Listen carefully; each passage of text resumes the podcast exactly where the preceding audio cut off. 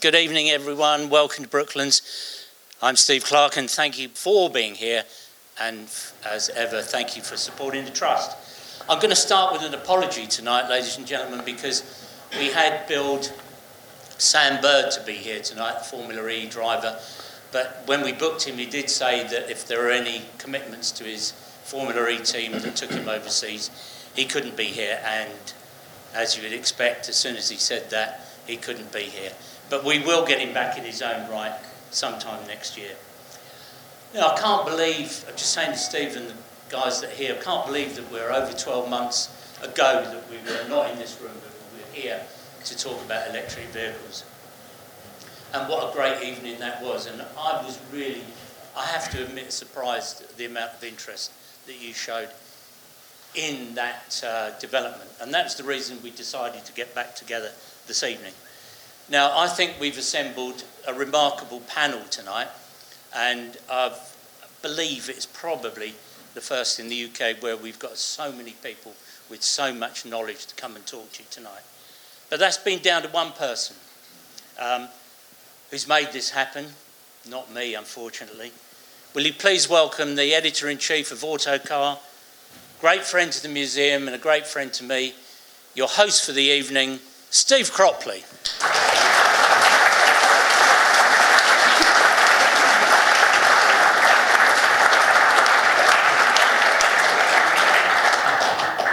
Good evening, ladies and gentlemen. Uh, thank you so much for coming here tonight. This is a, uh, it, it's, uh, it's great fun for us as well because this is such an interesting subject. I think you, by your attendance, you've shown that your interest is there and also um, that uh, perhaps what we did a year ago uh, sparked your interest. But we have a much more wide ranging and learned panel this time. So much uh, that I can't even be, uh, I can't even fit on the stage for two reasons. Um, let me introduce the, the panel. Uh, panel. I'll ask them to come and um, sit down and then, and then we'll, uh, we'll discuss who's who. Welcome, gentlemen.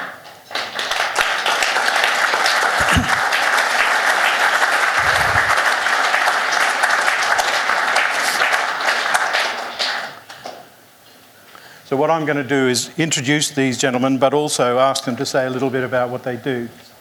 Um, next to me is Will Nightingale, What Car's chief road tester, road tester for many years now.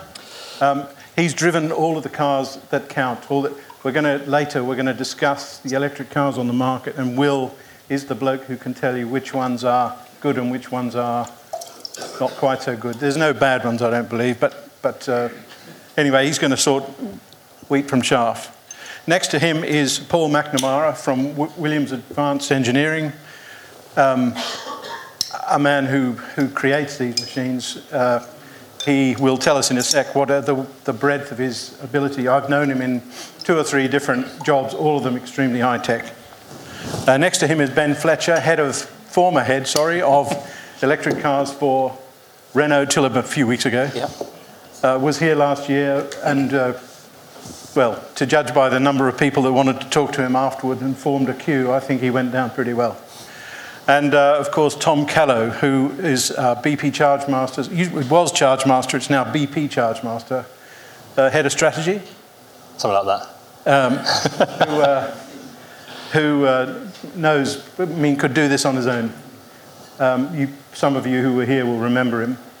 Um, I'm going to, first of all, ask these gentlemen to just give us a couple of sentences about what they do, and then I'm going to ask Tom to do a, a, little intro. The plan tonight is not to start from the ground floor, but to, to discuss what's happened in the last year or two, because as you'll be acutely aware, some of you have bought EVs in the last year. The, the rate of progress, the rate of sales, the rate of knowledge has increased enormously. So it's, it's the sort of recent experience that we want to concentrate on, and we've got the people to do it. Um, Will, just, just give us a, a, a quick rundown about what you do? Yeah, absolutely. I think Steve's already summed a lot of it up. I uh, am in charge of testing for What Car. Over the years, I've worked for What Car and Autocar, but at the moment, uh, solely What Car. And I think you know, EVs, we're, we're, testing more of them than ever. One of the biggest things that's changed over the years, over the last year, is that we started to range test them. uh, relatively scientifically ourselves, so we're not just relying on the WLTP figures or the previous NEDC figures to, to tell you how far you can get between charges, basically. So that's, that's probably the biggest change over the years, and I think we'll probably talk about that a little bit more later on. Yeah, sure we will. Paul. Hi there. So um, I'm Paul McNamara, and I'm a powertrain engineer all of my career. But over the last five or six, I've had to very much change from diesel and petrol engines to electric powertrains. Um, I work for Williams. Williams has got into it mainly because of Formula One kinetic energy recovery systems that uh, were sort of a forerunner for a lot of today's technology. And then into Formula E, uh, Williams operates the Jaguar Formula E team. And yes, they're off testing this week with all the teams, so that's where, where Sam is. So our responsibilities at Williams are developing those high performance powertrains, high performance batteries, being at the leading edge of it, and then getting that into uh, high performance cars, generally products for people like Aston Martin, Lotus, um, other high-end people. But we've also set up a factory in the UK so we can offer a UK ability to manufacture batteries here. Um, and we're very much hoping we can get a lot of momentum behind that for Jaguar, Land Rover, Aston Martin over future years. Ben. Uh, ben Fletcher. So until very recently, I was in charge of Renault UK's um, electric vehicle program. So as part of that, I was in charge of the vehicles. I was in charge of how we talked about them, about the pricing, about the customer offers. So I was in that for about six or seven years, which really helped me to be right at the sort of forefront of understanding what people thought about electric vehicles and how that progressed over time. And I'm immensely proud of a lot of the things that, that we saw and did. And it's a very different part of the market than, than some of the sort of more publicised parts, you know, the high-end stuff obviously really, really exciting, really, really glamorous. But actually, there's also a place there, which I'm sure that Will and Tom will talk about, for more affordable vehicles as well, there for sort of everyday, everyday usage. And on a personal moment, I was really, really proud to see that Kangoo advert up there because actually that's been about 18 months since I last saw that. So, just for information, that was actually released on Valentine's Day a couple of years ago. So, quite nice. Uh, Tom. Tom Callow, uh, Director of Comms and Strategy for BP Chargemaster. Uh, I've been in the EV space for nine or ten years. Uh, I know I don't look it, um, but um, really for me, um, it's quite funny. I was thinking, harking back, I know we're talking about present day. Uh, I first met Steve when I was on work experience in a PR agency in about 2006, and, um, and we were at um, Toaster, and we did a, a, test of a Ford Mustang that was uh, produced by a company called Zero Shift, uh, and they were making a, effectively a, a, sort of gearless transmission, right? So it's basically a single gear transmission. You put your foot down, you just go all the way up to top speed in a single gear. And um, we said, well, wouldn't it be great if cars in the future could just go all the way up to top speed in a single gear? And now I drive one. Um, it doesn't happen to have a V8 under the bonnet, but anyway. Um, so, so, you know, there's been a lot of progress uh, for, since then, but also in the last year. So one of the things I'll dwell on is, um, is, is, what the BP impact has been uh, in terms of our business and, and, and the, wider market. So kind of what are the key kind of uh, movements in sort of charging infrastructure, particularly over the last 12 months? Okay. Do you want to? You're the stato we have here. so do you want to? Do you want to attack the? Just summarise really where we've been, what we're going to talk about from the point of view of you know the market and understanding. It. Sure. Yeah. So um, apologies for the slides. I will canter through them at a nice pace. So, um, oh well, hey, look at that. It's like curtains and everything. Um, so uh, you probably saw this last year. So this is a quick reminder of kind of where the market's come from in the last few years. So again, you know, people like me were picking around EVs back, back when the graph was nearly at zero. So although a lot of people will still think the EV market is very nascent and very small, actually, uh, for people that have been involved for quite a while, it's fantastic to see, you know, quarter of a million EVs on the roads in the UK now. Um, so this just shows you the annual registrations there, growing year on year, and your, your yellow line is cumulative. So we're near, you know, we're up to 250,000 registrations, probably get to about 70,000 registrations this year. And that's, that's really limited by supply at the moment in vehicle, vehicle manufacturers. So this is, sorry to interrupt, but this is EVs and plug-in hybrids. This, yeah? this, is what we, we define as electric vehicles defined by uh, vehicles that can be plugged in. So we're talking plug-in hybrids and, and full electric cars as well. I know some EV drivers will hate me for that definition, but it's, it's the motor industry's official definition according to the SMMT. So there you go. Um, so, so this year, uh, as I say, we, we were projecting about 70, 80,000 sales. We'll probably hit actually close to 60,000, uh, and that's really limited by supply, which we'll, we'll, probably come on to a bit later in terms of the one of the big challenges in the market is getting the vehicles here and getting them here quickly. Um, so just, just to give a bit of context around the growth of the market, so um, one of the things I looked at was, you know, people are familiar with hybrid cars, so things like the Toyota Prius, you know, Lexus hybrids, so non-plug-in cars. Um, and the first eight years those cars were on sale in the UK, um, they achieved sales of around about 50,000 cumulative. If you look at pure electric cars, even just pure electric cars, they've actually outstripped that in their first eight years on sale. And actually, if you take all electric cars, including plug-in hybrids, they've massively outstripped that. So if you think about how prevalent things like the Toyota Prius have become in terms of hybrid market, actually the first eight years of sales of electric cars have been even, even stronger. This is a nice, I know it's not quite a year, so I'm going back two years here on the first stat, but this was something I, we, we, found recently with uh, some research from Trader where they surveyed you know, 3,000 consumers.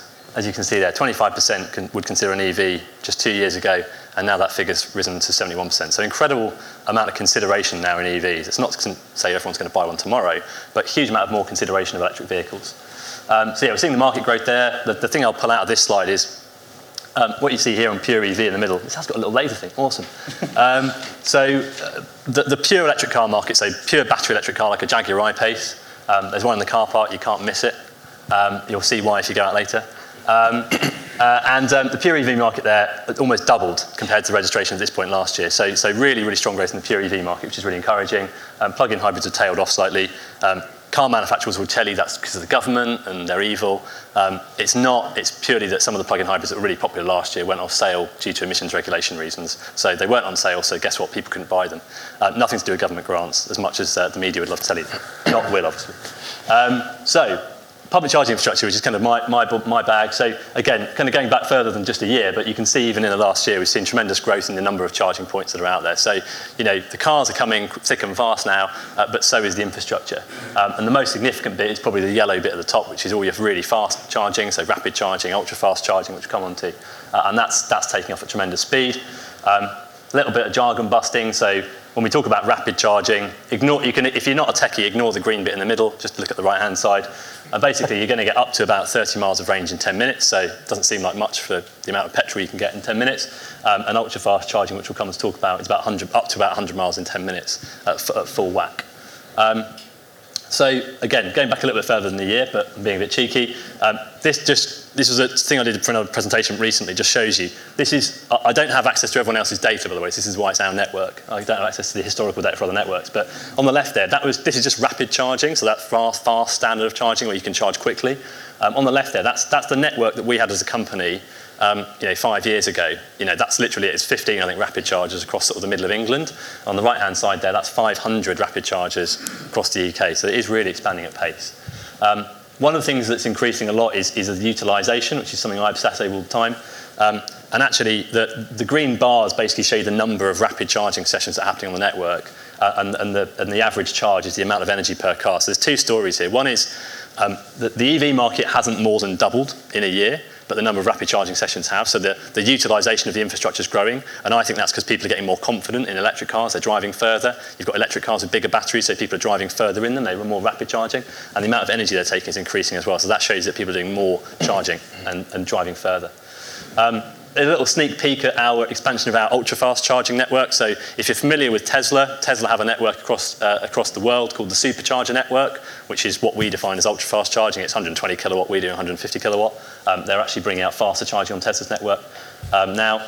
So this is our map of where we're going to get to by the end of the year on the left there in terms of the sites across the UK that will offer ultra fast charging. So it's sort of the, the sort of the, the beginning of our ultra fast network, a bit like I showed you the beginning of our rapid charging network, and we'll have about 400 of those chargers across the UK by the end of uh, 2021. This was our first site. We opened ultra fast charging on a BP forecourt, so that, that, the type of infrastructure where you can get that really fast charge, 100 miles in 10 minutes potentially, depending on the electric car you drive. Um, first site was uh, near, near Heathrow at BP forecourt. Um, and this was literally just a random photo when I showed up there one day. You know, you've got two cars on charge, two cars waiting to charge. So lots of utilisation. Uh, and our, our, next site actually has four charges as a, as a result of that, really. Um, I'm going to skip over that in the interest of time. Um, I'm really quick, literally five seconds per slide because I'm stealing Will's thunder a bit here. But this was just to show you the types of car that are kind of coming. So all of these aren't quite on the market yet, but they're all coming very, very soon. So you've got everything from a city car like the little Citigo there, 20 grand car, 164 mile range. MG ZS EV is out now, 20 odd grand, 160 mile range. Mini electric, again, next year, 24 grand car, 124 mile range, very premium. Similar product from Honda, the Honda E. Uh, Peugeot E208, um, again, 25 grand car, 200 mile range. There's an electric Corsa coming, which is the same platform, again, 200 mile range, 26 grand. Um, Obviously, most people are going to pay monthly prices for these cars, obviously. The, the Renault Zoe, obviously the best car here. Uh, uh, oh, wait, you don't work for them. sorry. Um, I can be uh, agnostic, but it is still the best car there. Price on the right there is, um, is for the battery leased option, which we'll talk about a bit later if we need to. Again, 200. So we're seeing lots of 200 mile range cars. The new Volkswagen ID, you know, the game changer from Volkswagen. One of the reasons it's called the ID3 uh, is actually that, that Volkswagen kind of sees it as the third generation of kind of almost people's car. So you had the Beetle, you had the Golf, and then you've got this, and that's where Volkswagen clearly sees this as an absolute game-changing product for their company.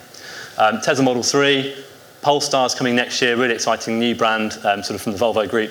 Um, again, 300 mile range potential on that car. Mercedes EQC SUV, and lastly the Porsche Taycan, which is um, uh, been all over the press recently. So you've got everything from that city car to, you know, if you want a Porsche Taycan, if you um, if you can afford one, I'd love a test drive, um, and uh, and that's where we are. So that's that's my little summary. I hope that's not Great, well done. Uh, The thing I would like to do uh, straight away, if you don't mind, is, is have a talk about batteries because the battery, it seems to me, is the, is the heart of all this. The, what is striking about your collection of stuff, Tom, is that th- the cars are smaller than, than, than the, you know, the Tesla Model 3 and, uh, uh, and uh, sorry, Tesla, big Tesla, you know, that, uh, that arrived first. And it seems to me that either, well, as a journalist, you find that people either tell you batteries are making wonderful progress or they, they tell you they're going nowhere.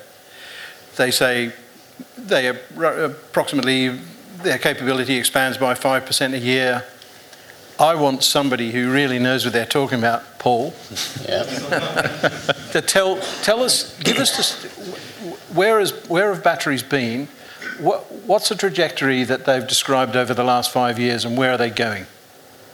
Okay, so if if you think about batteries and, and what they're trying to do in, in the car, um, you're trying to get rid of your fuel tank, your exhaust system, your engine, your cooling, all of that goes, and you've got to put a, a, a battery in there. The, ba- the battery is the heavy bit because modern electric motors and a single speed gearbox to go with it is nice and light. So all, all of that stuff is getting replaced with a battery. The problem that electric vehicle engineers face is that a modern cell, and they're usually little things that look like AAA batteries, and you stick lots of them together, approximately 50, they store 50 times less energy than the same mass of petrol. So you've got this factor of 50 if you want to make the thing uh, a sensible range. The thing you've got on your side is an internal combustion engine's only about 30% efficient, whereas an electric motor is about 96% efficient. So you've immediately got a factor of three in there. So your uh, factor of 50 that I just quoted for energy storage has come down to around about 16 or 17. And then you can chuck out a lot of very heavy internal combustion engines and things like that for relatively electric motors, and you're getting into a place where, where the thing works. It only works at the moment for the sort of 200 mile range rather than the 600 mile range. Now, where that's going to go is, I agree with Steve's uh, headline of around about 5% a year, uh, step on step. The limit of the technology we use at the moment, which is lithium ion, is probably about 50% better than where we are today. So if we make lithium ion with all those 5%, it's not a forever thing. It will stop. The chemists and the physicists tell us that technology runs out at about 50%.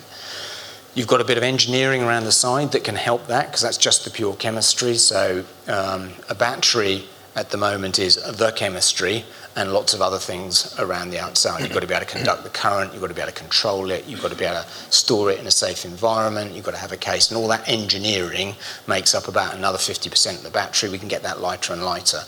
But where we are is we might reasonably see over future years, technology we've got at the moment to something like 80% better than where we are now. So you've got a 200 mile range, you can get up to 380 through an iterative process. And that's still lithium ion. That's still lithium ion.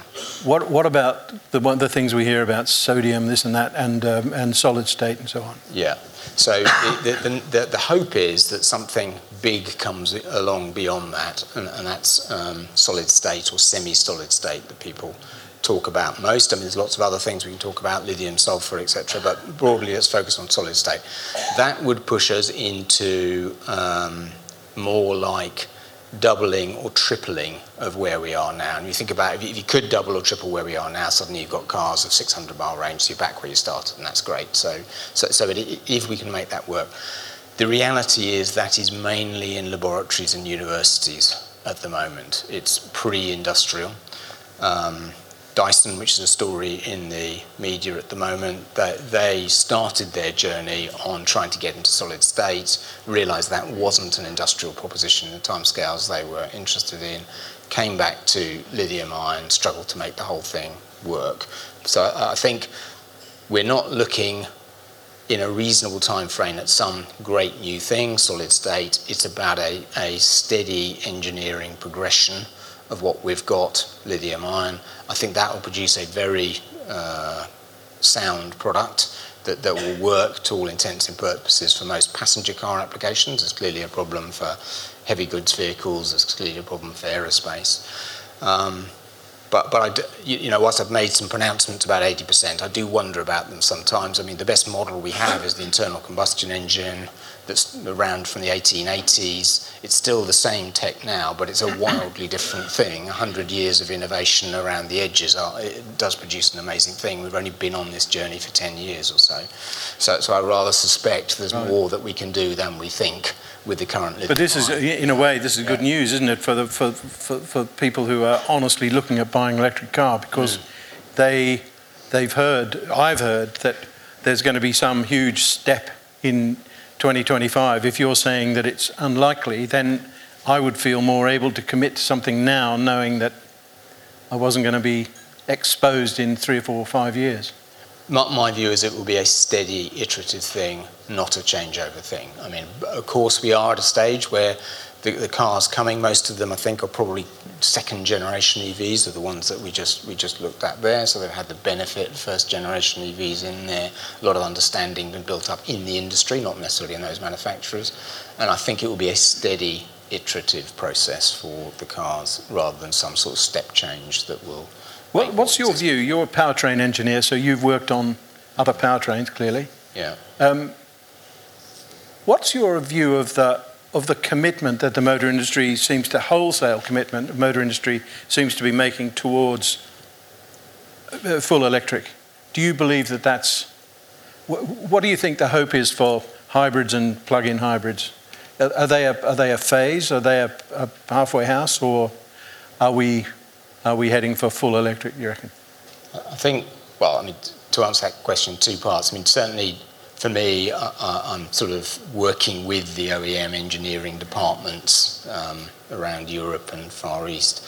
There's no question that the majority of the effort, energy of those departments is dedicated to um, electric vehicles and the sort of internal combustion engine developments are, are, still there, but very much taking second state. So, you know, everybody is very highly committed to making those work.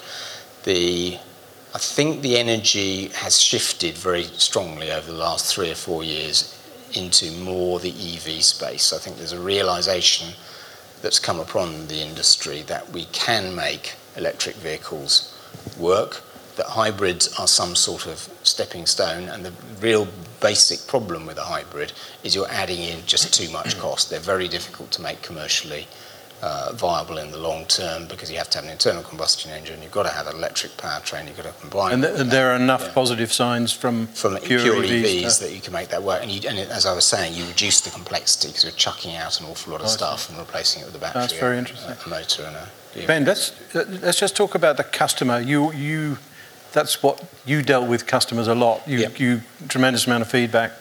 Who were the customers? Who were the? Have we reached a point where people can relax about owning an EV yet, or do they have to have a a kind of uh, backup car? What, what's the I think what's I, the usage? I would certainly say that yeah, you can relax about owning an EV now and driving an EV and using one your, in, in the everyday in an everyday uh, sort of scenario. In fact, interestingly, last week I, I got a, an old shape Nissan Leaf for a, for a colleague because she wanted a she needed a car, and so you bought it. Did you? I thought, yep. So I thought, well, I didn't buy it for her. That was not my money that I spent. um, but um, but actually, the interesting thing was she was coming from a hybrid, and so this was a car that we said, right, we, are going as a company, we're going to get you an electric vehicle. And when I went through the things that this car does that her car doesn't do, so things like warming itself up when it's really cold outside, sending her a little report saying how much how much energy is in it and what her range is going to be, allowing her to choose when she charges it, all those kinds of things that many of you in the audience will already know from taking for granted with EVs. Actually, she was absolutely astonished by how much easier her life was was going to be with that car than the car that she'd been that she'd been used to. And the more people that there are out there who have experienced that and will talk to their friends in forums like this, or when they go to the pub or over dinner or at work, actually the more that message starts to starts to spread out. So I'd actually argue that people have been able to relax about owning an EV for really quite some time now, but it's really only that personal um, experience and that personal word of mouth that really gets that across. Because from a manufacturer point, you can put adverts up on the, on the side of the road, and of course, whenever anybody looks at an advert, you always look at it slightly skeptically, going, yeah, of course, yeah, but they would say that. But you look at things very differently when it's somebody you know or somebody you trust who's actually experienced it and, and going through it themselves. But we are still talking about a particular kind of usage, aren't we? I mean, if you if you're somebody that needs to go to Glasgow a lot from here, yeah, and so I think it's, it's yeah, exactly. you stole my stole my thunder. Yeah, um, I mean, I think you know the, the Glasgow thing is um, is a is a good example because it's amazing. I'm sure Tom would agree. When you stand next to an electric vehicle at a uh, at a motor show or something, it's amazing how many people have a sick aunt who lives on Stornoway and regularly needs visits at the last minute at two o'clock in the morning. Um, but you know, absolutely, you know, those kinds of journeys. Absolutely, there are people out there who do those and at the moment, an EV is perhaps not the, the easy mainstream choice for them. But for the kind of journeys that most of us do on a day to day basis of going to the shops or driving, you know, even somebody who's driving 100 miles a day is really doing quite a high mileage. And even the, even the electric vehicles that were on sale last year, let alone these things that, Tom, that Tom's been talking about and Will will talk about, you know, those are more than capable of doing that. And you won't even necessarily have to charge them up every day in, in doing it. So they really can suit a wide range of, a wide range of usages. What's probably changed most over the last few years, though, is actually not so much about range, which is the thing that people think about, but it's more the diversity of the different types of cars that are out there. You know, the slides that Tom was showing show everything from a super mini all the way up to a sort of supercar performance luxury car and everything in between there. So it used to be the case that actually you might be able to live with the range, but if you've got an Alsatian and two kids, actually it's quite difficult to fit everybody into the cars that are on the market. That's no longer the case because actually you're getting as much choice in terms of interior space and features with the electric vehicles that are on the road as with the internal combustion cars. Let's um, let's do our stuff with the cars that are on the market. Will, could you? I, I realise you can hardly see anything. Do you want to? No, of course. Do you want to? Do you want to sort of stand out or something? Because what we're going to try and ask. That's all right. Our um, clever tech man is to. But what, what I'm hoping you'll do is just give us a, a sort of word picture of each of these cars and whether you like it and whether it does a good job. Yeah, of course. So, well, starting uh, with the e-tron, um, I think one thing we'd say about that. Oh. is, uh, little dance. Um, yeah, so the, the, the, official range of that car um, for something launched by the VW Group, premium end of the VW Group, uh, in this year, we were a little bit disappointed with that.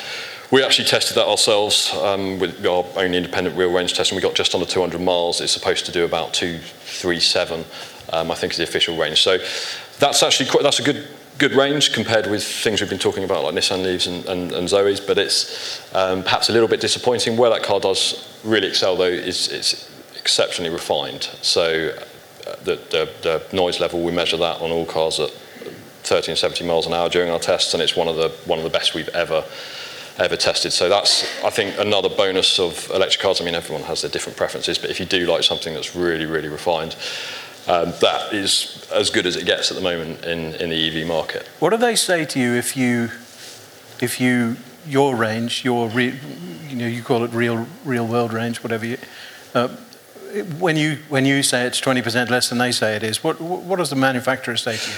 Uh, well, uh, most most are, uh, are, are, pretty understanding of it. I think the clear thing to point out is that it's not we're, we're not saying that WLTP or the, the, the, official test, as that's called these days, it changed slightly. Um, uh, last year is unachievable. It's just that you require a few things to be in your favour. You require quite good weather. You, you, you can't be doing high-speed motorway cruising for extended periods of time.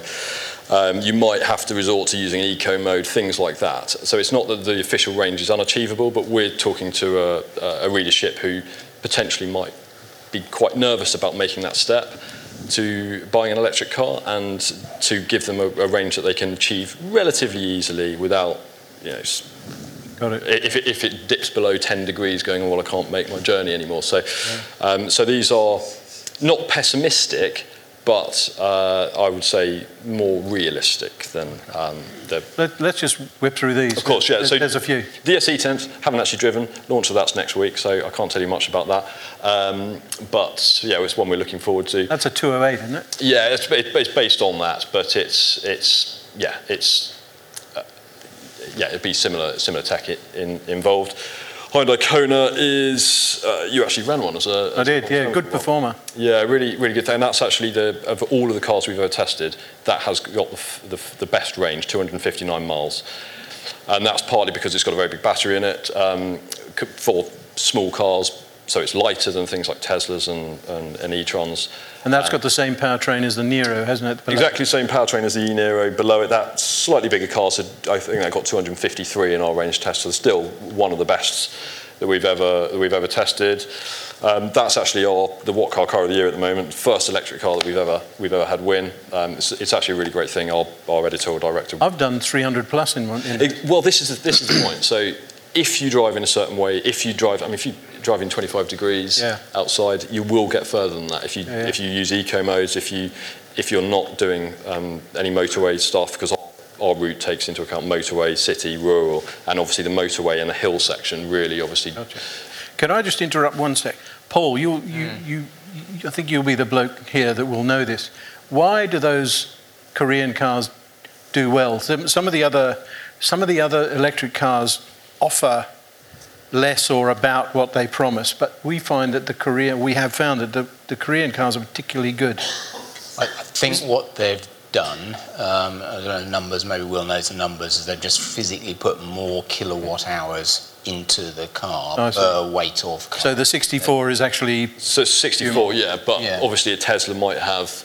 Well, uh, a Model 3 would have up to 75 kilowatt hour Yeah. battery, but it's a much heavier thing. Yeah. Right. bigger So- so So it's not about they're, they're, they're doing wonderful batteries and other people doing ordinary No, they- batteries. they've made a different choice about what they're doing with the car. They've kept the car really light and they've got a lot of battery Oh, in it.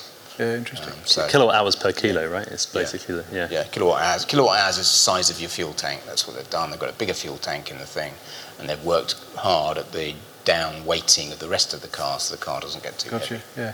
Sorry, Will, I interrupted you. Yeah. Do you- No, not at all. Um, so, uh, yes, at I-Pace, uh, Steve's running one of those at the moment. He'd probably tell you Yeah, it's out the uh, more about it than. It- Very dirty, but it's there.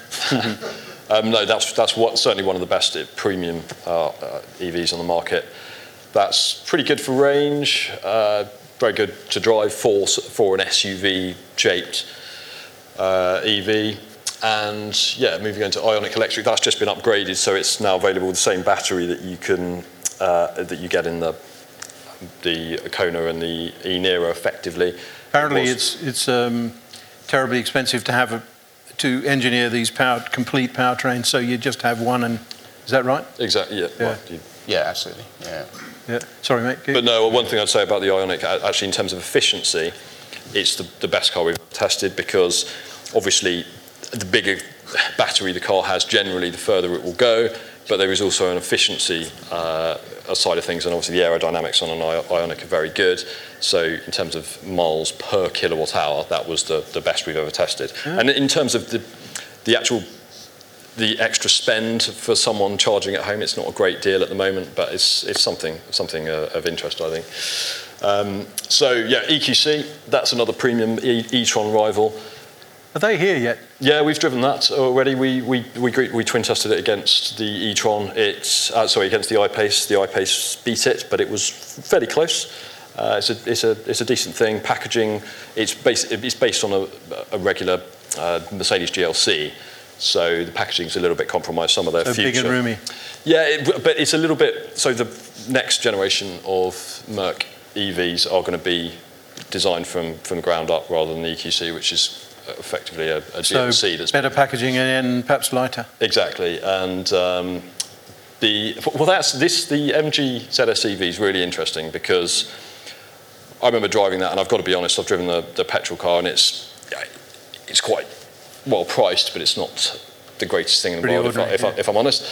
Um, so I wasn't expecting a huge amount from, from that, but uh, for the money, and at one stage they were, and I think they've reintroduced it actually, they were doing a three and a half thousand pound matching the government grant. So effectively it meant that you could have one from, from 20, 21 and a half grand. And for what you're getting, same range as a Nissan Leaf, much cheaper, a roomier thing, actually quite a nice interior. It's not the greatest thing in the world to drive, but it's, but it's perfectly adequate. And I think in terms of the, the, the um, if, you, if you think how much you're spending on it, I think it's one of, one of the best uh, cars that we've seen this year. Nissan Leaf, that's, that's, um, that's been around a while. Third iteration. Yeah, it's a second, but it's um, but they have actually launched a, a new battery, a bigger battery version, which we tested the other day. That got 217 miles. I, when that came out, it, this is a, a sign of how quickly things are moving. When it came out, it won our uh, Electric Car of the Year award a couple of years ago, and within six months, it was already it had already been beaten, and actually now. It's okay. It's it's a, it's a decent thing. I, I, I wouldn't try and talk anyone out of buying it, but there are just better cars. They move. They, it moves so quickly. Uh, e-208, we've driven that abroad. I haven't personally driven that, but that's effectively an, E- uh, an e-Corsa. They're the same uh, same car underneath. Is the packaging all right in that, given that it's a little car with a fair-sized battery? Yeah, no, I mean with a, with that car. uh, it- it- As a petrol in petrol form, the 208.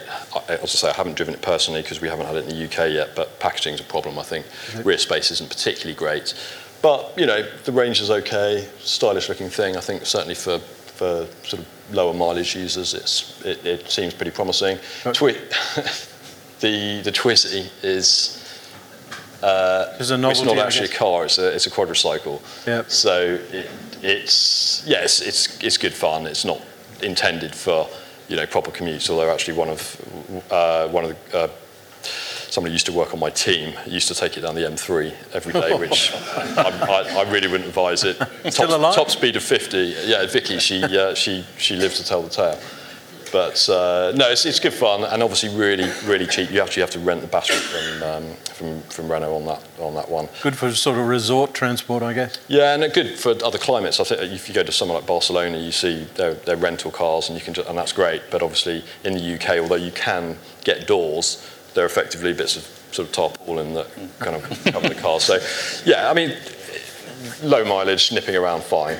Um, and Zoe, well, actually, my wife actually has one of those, so I might be slightly biased, but um, but it does, yeah, well priced is the main reason, and very good range for for the money uh, you're, you're spending on it. It's not, you know, the biggest thing in the world. It's not the greatest thing in the world to drive, but I think there's an, actually a new version uh, that's just just coming out at the moment. Is it longer range? Bigger battery, nicer interior, and I think you know that could, particularly in the interior side of things, could.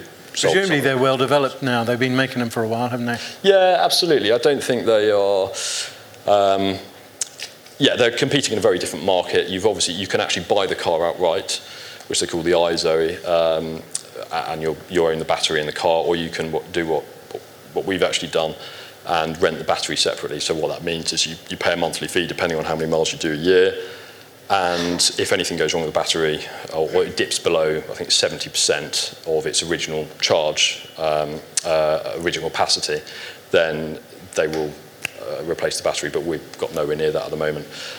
The problem is, obviously, when you come to sell the car, you have to sell that contract with it. So someone actually has to sign up to the to, to leasing the battery, which yeah, I'm not sure how that's going to go, but, but we'll see. Um, This is the third page. Let's just do the third page. yeah, uh, so ForFour and well, two ForFours there. Yeah, there's a ForTwo. So those two at the top, they are actually only available as, as electric now. Smart has dropped the the ForTwo petrol. It used to be available as a petrol or electric. And it's going to be an electric company altogether, isn't it? Exactly, yeah. So um, the range not particularly great. I think it was one of the worst we've ever tested. It's we got about 60 miles out of it. Which you know this is that's a, a city car, and, and it's it's cheap accordingly. It starts about eighteen thousand.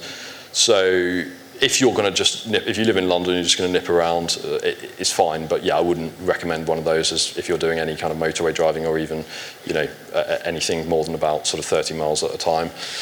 Um, Model 3, real, I think when Tesla first came out, there was a lot of excitement about the brand. The brand's really strong, and the cars, the range, certainly with compared with other cars that were around at the time, was very impressive, but the cars themselves weren't necessarily dynamically brilliant. Uh, some build quality issues which still, you know, still remain.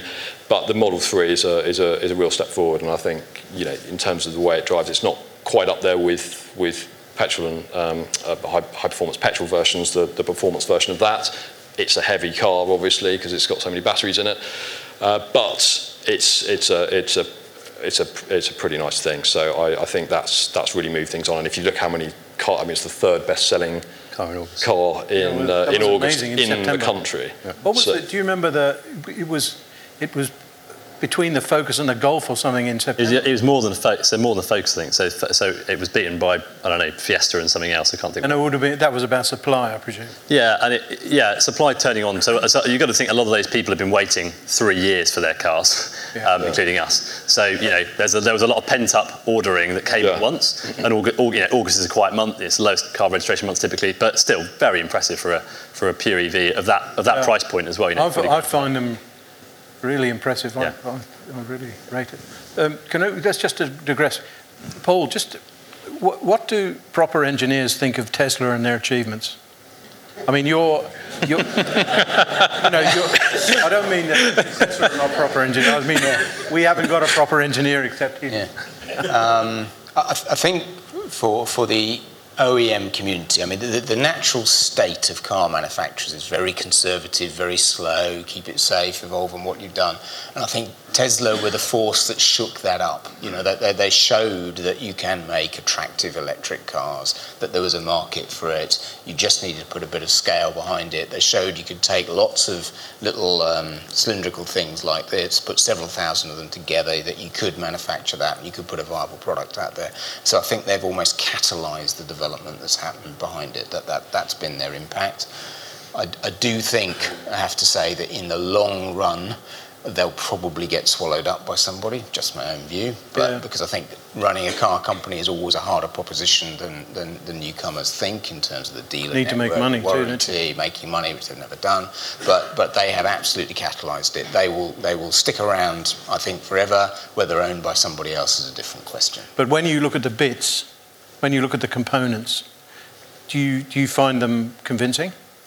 Uh, would you do it differently? Would, is, it, is a Jaguar I-Pace a better piece of work? Yes. Or is that a ridiculous I, question? Sorry. No, no, no, I think that's a fair question. I, I think what, what, what you've got is, is Tesla approached the problem from a let's build the car ground up from the battery in the base. So they sort of pioneered this battery in, in the base, get it there. It sort of suits their big style, which is how these, these cars ended up. You know, if you look at the Model S in particular, it's a big thing on, on the road. Other car companies, starting from where they are, you take Jaguar, have to translate that into an SUV when they do that. I would say, um, and again, William's probably a bit biased because we, have worked with Jaguar on, on that product, that what that's done is uh, translated into a genuine Jaguar OEM product. So you get in an I-Pace, it is what you expect from a car from an electric today. Jaguar, yeah, but it's just electric. Yeah.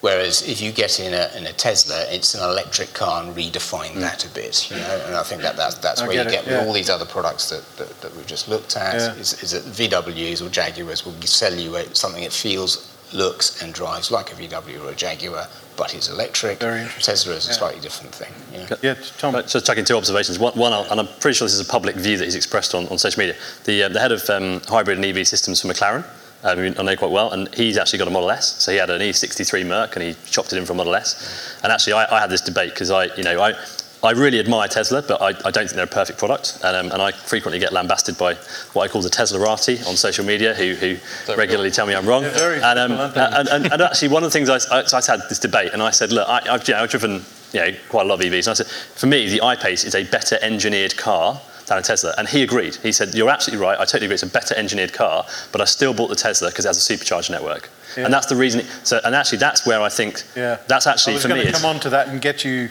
yeah, but get it's, you it's, to, to take us through a journey. yeah, it's the non for me. It's the non the non-engineering bit. So actually, the, the things like the interface of the car, you know, the fact that they are really intelligent about the way they display things like charging maps and stuff in the car and charging points and how many are in use. All that data is available for non-Tesla brands as well. Yeah. The, the non-Tesla brands just don't seem to be interested in using that data and making No. enriching the experience. So if you put a big battery and a big motor in a car, guess what? It goes far and it goes fast. It's not it's not rocket science.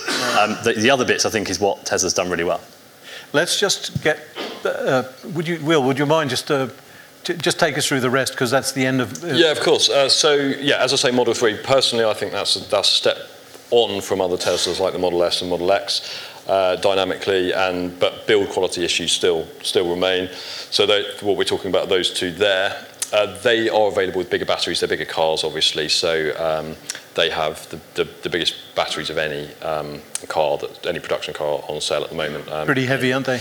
yeah, they're very, yeah, very heavy things. I think the Model X is not, you know, a million miles off three tons, you know, with its, with its. Uh, so I remember it's for two point two point eight or so. Or, uh, so, and then you've got. We talked about the e-Corsa a minute ago. Then you've got the E-Golf and the E-Up. The E-Up is about to be replaced. So uh, the Up is the only. The, the, the Up is effectively the same car as a Skoda Citigo and a Seat Mii. Those two cars are being offered only uh, as EV versions very shortly. The Up will be available as a petrol and, a, and an EV.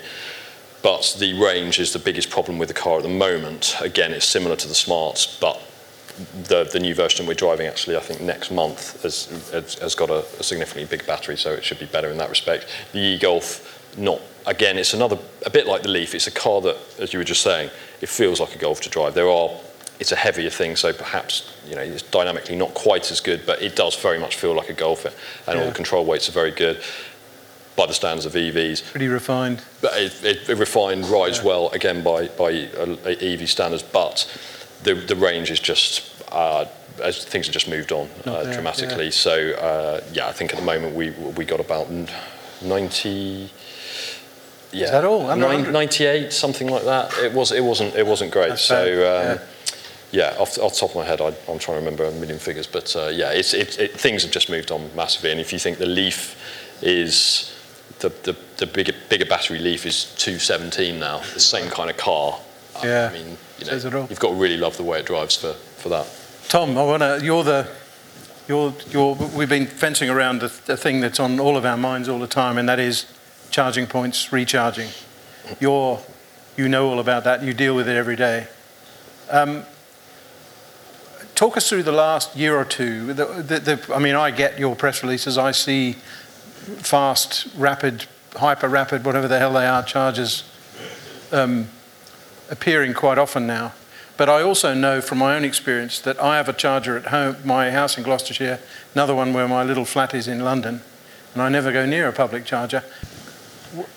Do people really trust, trust public charging? Talk us through, I was going to say before, talk us through a journey. Talk, take us on a long journey yourself that you do. So um, I'll, I'll, I'll give you a couple of examples. So I, um, I so for, for context, I um, actually for, for a year on. So I turned up here last year in an i3, um, 33 kilowatt hour battery, uh, about 100 and realistic 100. I think I got 125 miles out of it once, but realistically, it's, it's a 100 mile car roughly. Um, I now drive an e-Niro, which obviously will throw up. Um, so that's got a battery size almost double the size battery, and I can do 280 miles in it without. And I do motorway hacks all the time. So I do about 30,000 miles a year uh, in an EV. So you know that's the Always EVs. yeah, yeah, pure EV. So, um, and it's not hard. So I've, I've got a two, I'm a two-car family. My wife's got a you know, little petrol Clio. It does about 6,000 miles a year, and I've got a car that does 30. So most people have a 30,000 mile a year car and a 6,000 mile a year car. Kind of go, oh, let's make the 6,000 mile a year car an EV. We've kind of gone the other way around. Um, but um, you know, I, I think if I do a journey, so in, in that Zoe, I, you know, I've driven it to Manchester back in a day, not a problem. Um, you know, you, I, I've had to plan my charging en route. This is when I, I'm driving a car with a roughly 120 mile motorway range, real world. You know, I've got to think, okay, so it's 200 odd miles away. I'm not necessarily going to be able to charge when I get there, so let's sort of build in charging stops on the way. So I think with those type of range of vehicles, you know, the sort of 100 and something mile range cars, lots more planning was involved. You know, So you've got to go off the motorway and get. uh, my choice was to go off the motorway. Obviously, there are there are rapid charges at uh, motorway services in the UK. I'll just leave that there. Um, but my choice was my choice was why does everyone know about them? My choice was uh, to go off the motorway. Um, and you know, I, so on the journey to Manchester, I, I charged twice on the way there.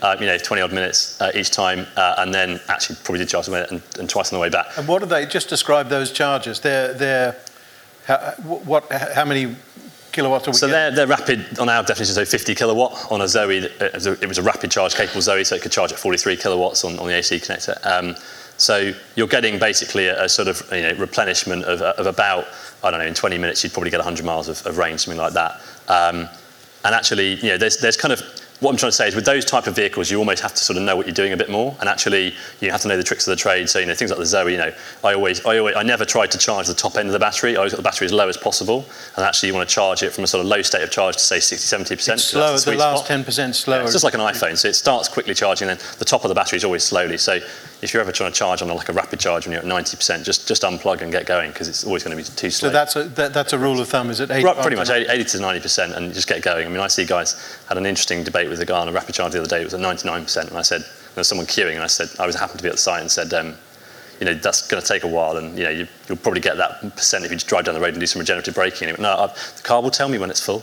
It's like, got a, bit, a bit of education is required, um, but that, that's that's the kind of that's the sort of. But now, I think in terms of a long journey, I mean, like, there aren't many people I know that will do a more than 200 mile journey in, in a sort of a regular context. And, and you know, the cars that are coming out now, you can just do it, and, that, yeah. and you, know, you can do it in one. So the things you've got to think about are you know, the different types of charging that are out there. So you might want to charge en route, and actually our view is if you're going to do that, the, the best way to facilitate that is very quick charging at somewhere convenient that's got, you know, convenience offer, retail, coffee, food to go, maybe a forecourt, maybe a BP forecourt. Um, and, and if you don't want to do that, if you want to just get there and not stop on the way, which is, you know, you could argue it's more convenient than ever stopping, right? Then you, you want to have a, a slower charge probably while you're at the other end. So the thing I always think about EV charging is, and it, it is different from fueling, you know, it's, it's a different ballgame to fueling, is that the sort of equation is basically how far have you driven and how long are you going to be parked. That's all the equation you think about. So if you've driven a long way, you're going to be parked for ages, you can just charge slowly. You've got to have confidence you can charge. So things like hotels are going to get you know proliferations of, of chargers. You know it will be like Wi-Fi. You know, you know people used to turn up at hotels and ask, "Have you got Wi-Fi?" And now it's, "Why haven't you got Wi-Fi?" Yeah, yeah, you know? sure. And the same with charging. You know, two years ago, people were turning up hotels saying, "Oh, don't suppose you've got a charging point, or don't suppose I could chuck my three-pin plug through a window and charge it." You know, now it's like, "What do you mean you haven't got a charging point? You're a hotel, for God's sake." Just tell us about just just. Sorry to chase this, but but tell us about you're setting off on a long journey in your car, whatever it is. What's the mechanism? Do you, do you, do you sit down? I mean, I fly a little airplane for a hobby, and what I have to do is look at the maps, rule lines on it, get radio frequencies together, and all that sort of thing. Is that what you do? Do you? Do you it's not as hard as that. Um, but it, do you do you make notes and so on? Do you? No, no. I mean, so so so I, am a bad example because bluntly, I, I kind of know where the charges are because you know my, our mental map, our, men, our map is in my head basically. I know where the charges are. I can kind of I can kind of go there, and I I'm a nerd. Um, but actually, for, for, if you don't, I mean, if I chucked any of you my keys now and just said, just drive to Manchester in my car, it's fully charged, it's parked outside, what are you going to do? There's a few things. One, charge points are in the sat nav. So actually, if you're driving along, the car will intelligently say, you know, you've put in you want to get to Manchester, you've not got enough charge to get to Manchester, would you like to stop at a charging point on the way? Yes, please. Would you like me to find you one? Yes, please. Boom, done. It would map you onto a charging point potentially. Um, what's not quite there is the intelligence around is that charger available? You know, uh, you know, is it, yeah, is it working, etc. Um, but actually, the, the, the data is there right? So people like us are supplying that data to Stuttgart and other places that OEMs are based, but their teams don't seem to be doing anything with that data broadly. So BMW is probably one example that is. So if you look at a BMW sat nav and an i3, not only are our charging points in the sat nav, but there's a little green or an orange thing that tells you is it, is it being used right now. So if you're driving near one, you think, well, actually, I might stop here. Oh, actually, it's being used. I'll carry on. I'll drive somewhere else. Absolutely. So all that can be built in. You know, we're going to have dynamic routing pretty, pretty soon. So you'd be able to say, you know, drive me to Manchester in my car. Not only would it tell you where the charging points are, it would actually kind of predict if Take it's going to be available. And actually, if someone plugs in on your way, our server would ping you and actually it would reroute you. So it would actually say, someone's just plugged in at the charger that you're five minutes away from, so we've dynamically rerouted you to one that's five miles further. You, know, you don't even have to think about it. That, that's, e- that's easy, yeah. relatively in tech. So that, that's all. That's all.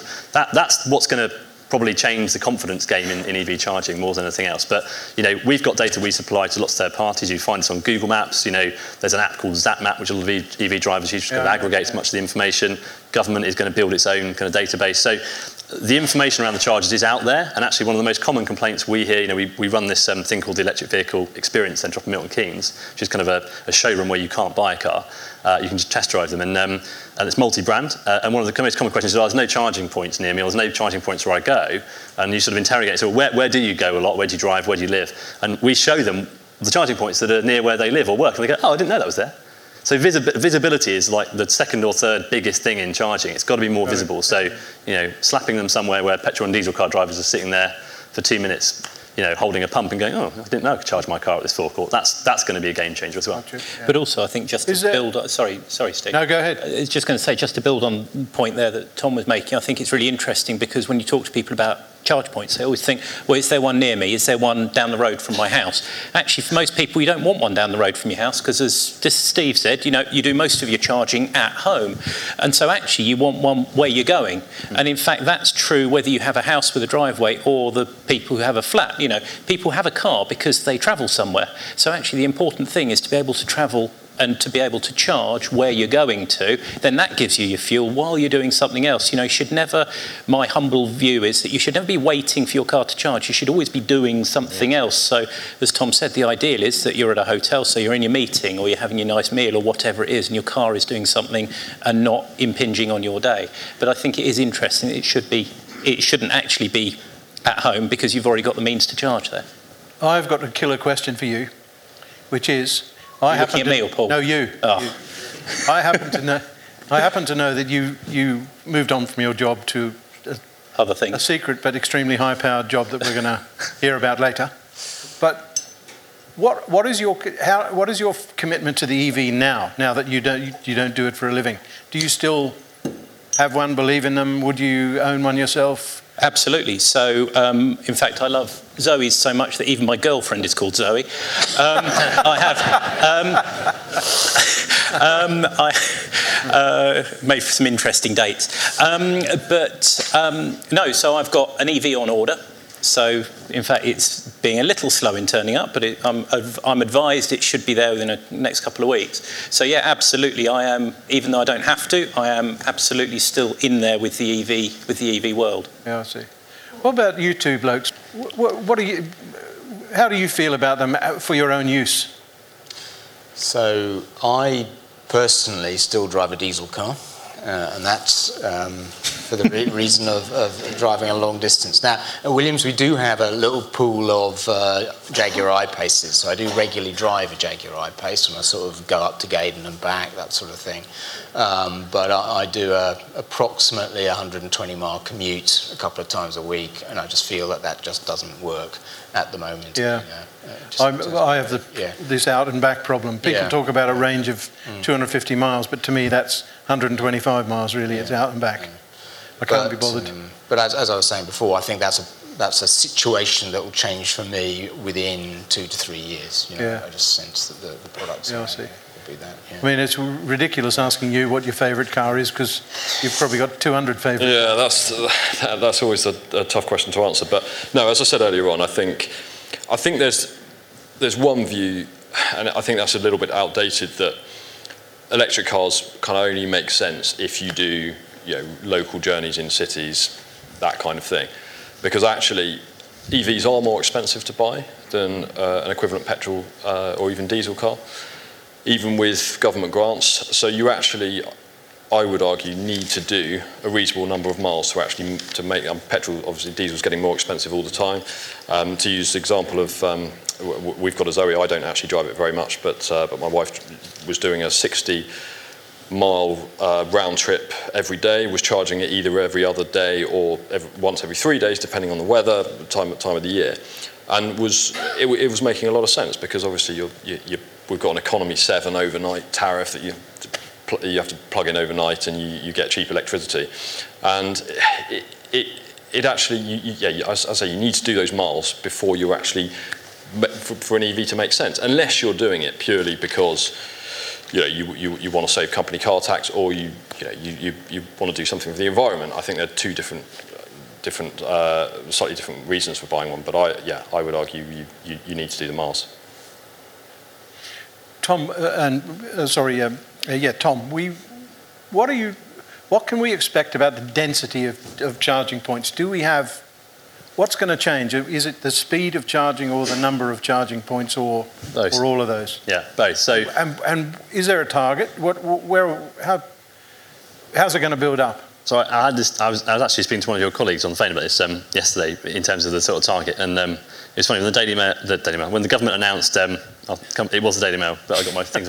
the government announced the whole 2040 thing last year, whenever it was. You know, the, the ban that's not a ban or whatever. Um, the Daily Mail phoned me and said, um, "How many charging points are we going to need by 2040?" And I said, "I don't know." And they said, "Well, who knows?" And I said, "Well, no one." But if anyone's going to know, it's probably going to be us. And they said, well, how many is going to be? I said, well, I don't know, tens of thousands, hundreds of thousands? What is it? How many?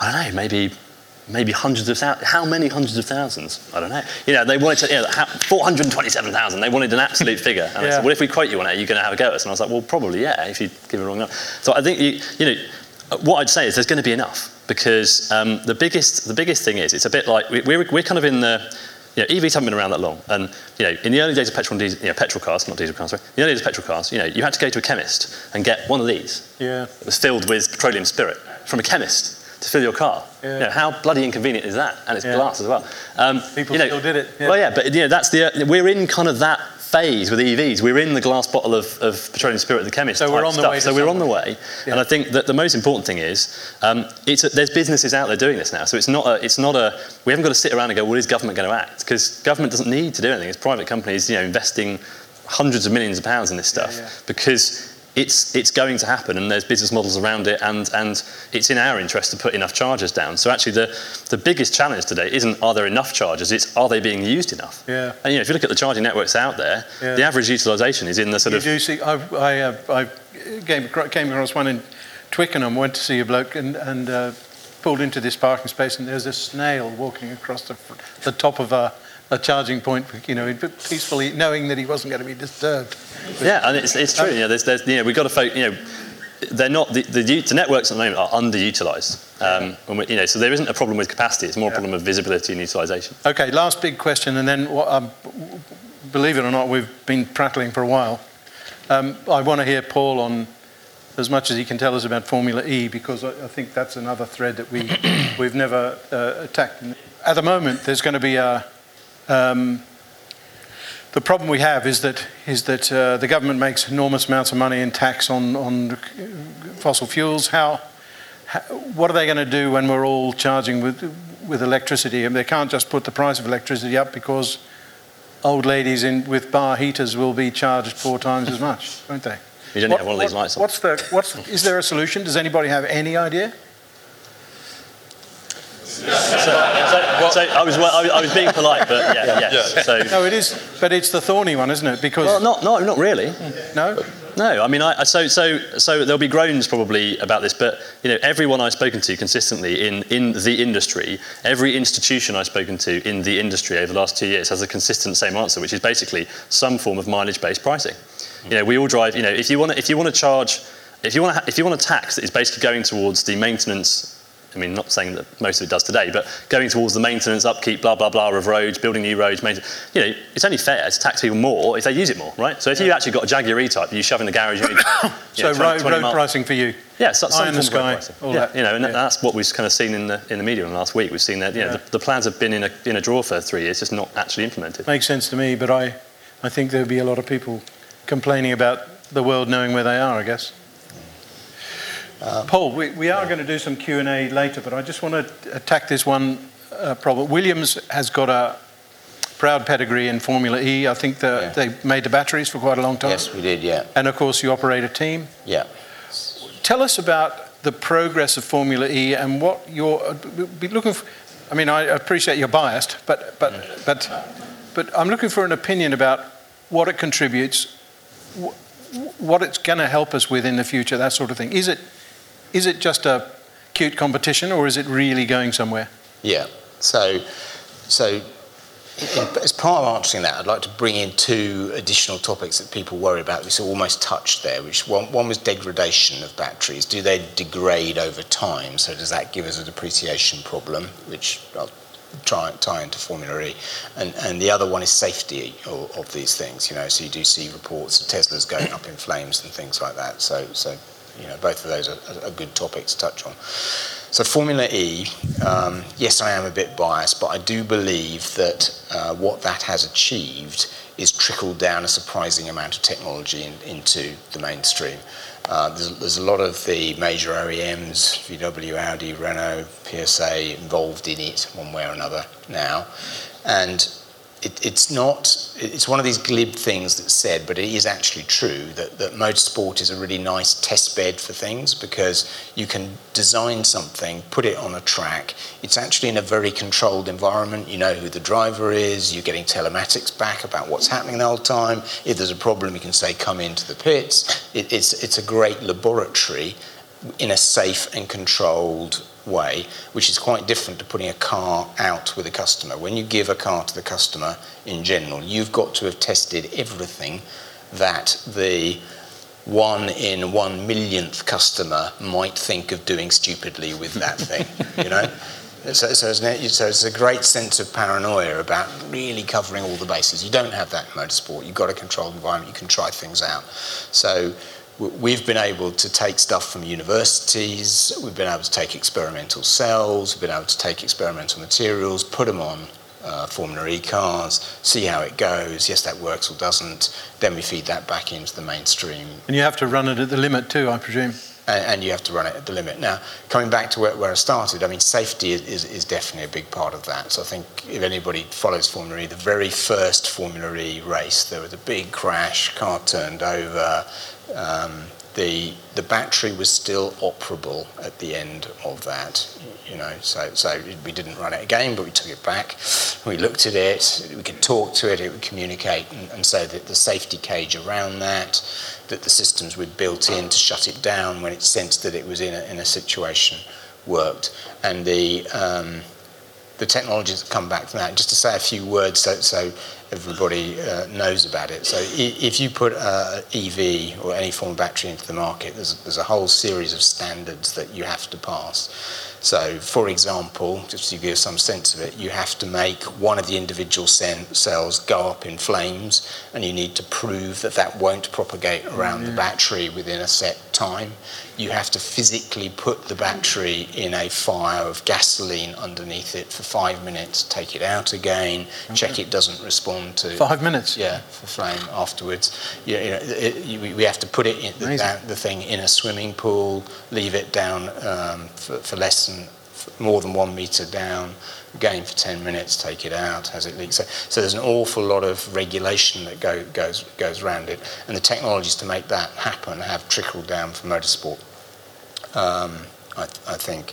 And, and, I was talking about degradation as well. So that, that, that's another really interesting topic. Most of the warranties that go out now talk about eight years or 100,000 miles. Um, I don't know whether some people like Kia or something go even more than that, but mainstream engineering says, okay, the battery must still be at 80% capacity of, of eight years, 100,000 miles. Now, what that means for a manufacturer is that they look at a sort of standard drive cycle of what they expect a customer will do, and they make sure their warranty returns are going to be manageable within that. So it's not that every single battery will get through that, but it's a, it's a manageable warranty cost for, for people if they do that. So I think a lot of the early worries, which I think drove, I think, some of the leasing models for, for Zoe and you know early worries of that have decreased uh, a lot. Um, another related issue is obsolescence, because if we're talking about batteries getting 5% better every year, if you've got a car that's 10 years old, do I need to change the battery or not? I think, I think manufacturers are trying to build in much more into the architecture of cars now that it would be a reasonable proposition to swap the battery at some point in a second life aftermarket. All this skateboard technology yeah. helps with that, doesn't it? It does, yeah. Um, uh, what about just uh, one thing about battery performance? You, you yeah. know, uh, isn't this, is this the first season where you don't have to have two cars in a race? Yeah. And yeah, does so that imply that the batteries are performing better? It is, yeah. So, so just to give the history of Formula E, I don't know to the extent that people followed it, Williams provided the batteries to all the cars for the first four seasons. That was a 30 kilowatt hour pack, capable of up to a maximum of about 200 horsepower, 200 kilowatts, sorry. Um, and that had to have a swap midway. So there was an event where the driver came in, did a Le Mans type leap from one car to the other, uh, and, and win again. The the beginning of last season, because we're just about into the second season now, of cars with a single battery, which is a 54 kilowatt hour battery, power increased to 250 kilowatts maximum. Um, the weight of that pack went up by about 40 kilos, something like that. So it was around about 300 before. So not, not that much? Not that much for almost a doubling of energy. And that gives you some sense of what happened across around about five years of technology um, at, at the forefront. So do you reckon, bottom line, do you reckon we, we should be watching it? We should be, we should be sort of taking more notice of it than perhaps I do?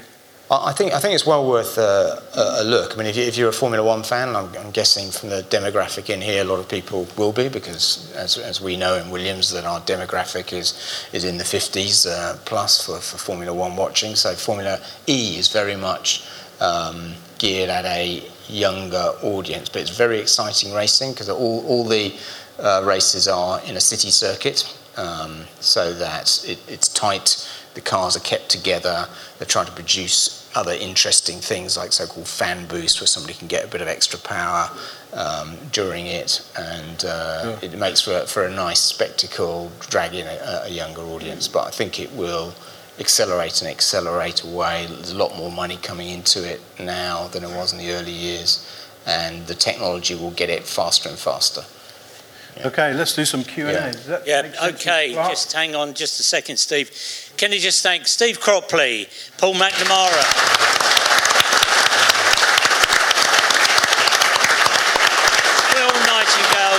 Tom Callow, and Ben Fletcher. Thank you all, gentlemen. Fabulous conversation. Um, Steve and I chatted earlier, and we've got a couple of questions for you. After last year's EV talk, how many people from the audience went out and as a result of our conversation, went out and bought an EV? Nobody. Yeah, one over there. Two. Two. Three. Three. Subsequent question How many of you are thinking about your next vehicle to be an EV? Yeah, interesting. Interesting change. Okay, the floor is yours. Questions, ladies and gentlemen.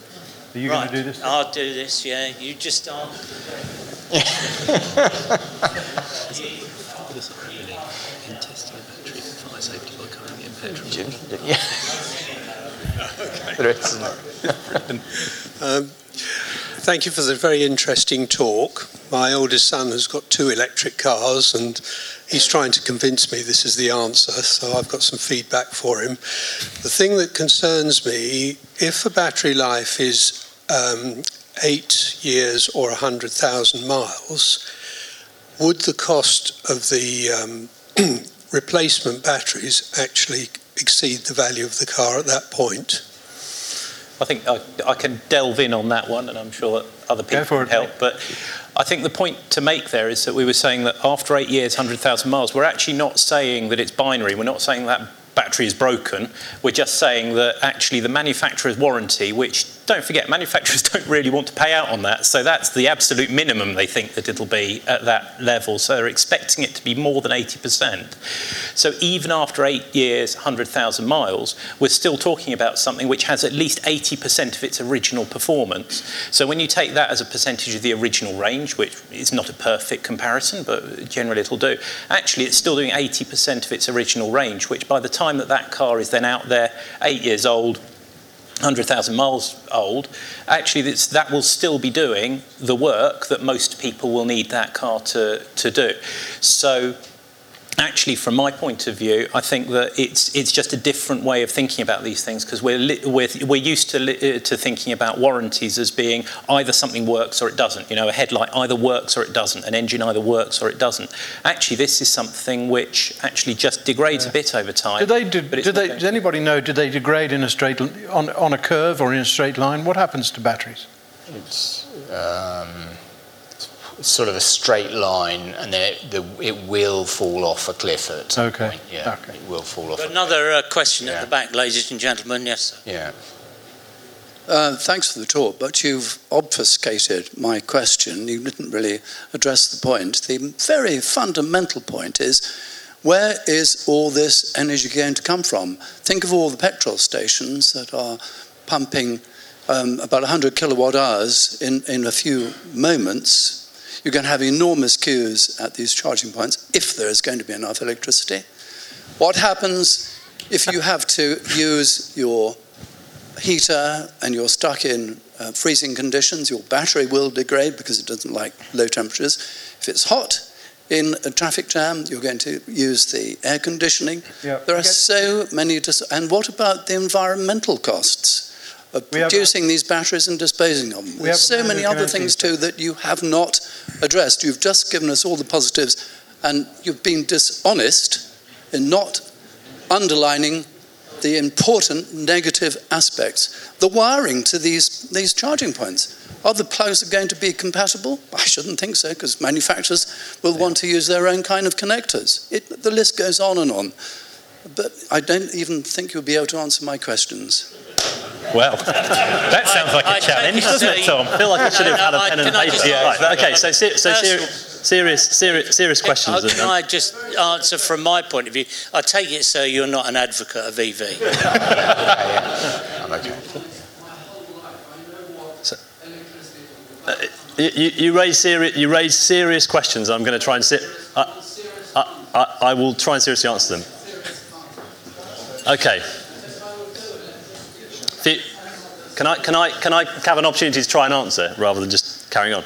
Um, okay, so electricity, where's it going to come from? So a few points around this. Um, I'll try and be as brief as I can.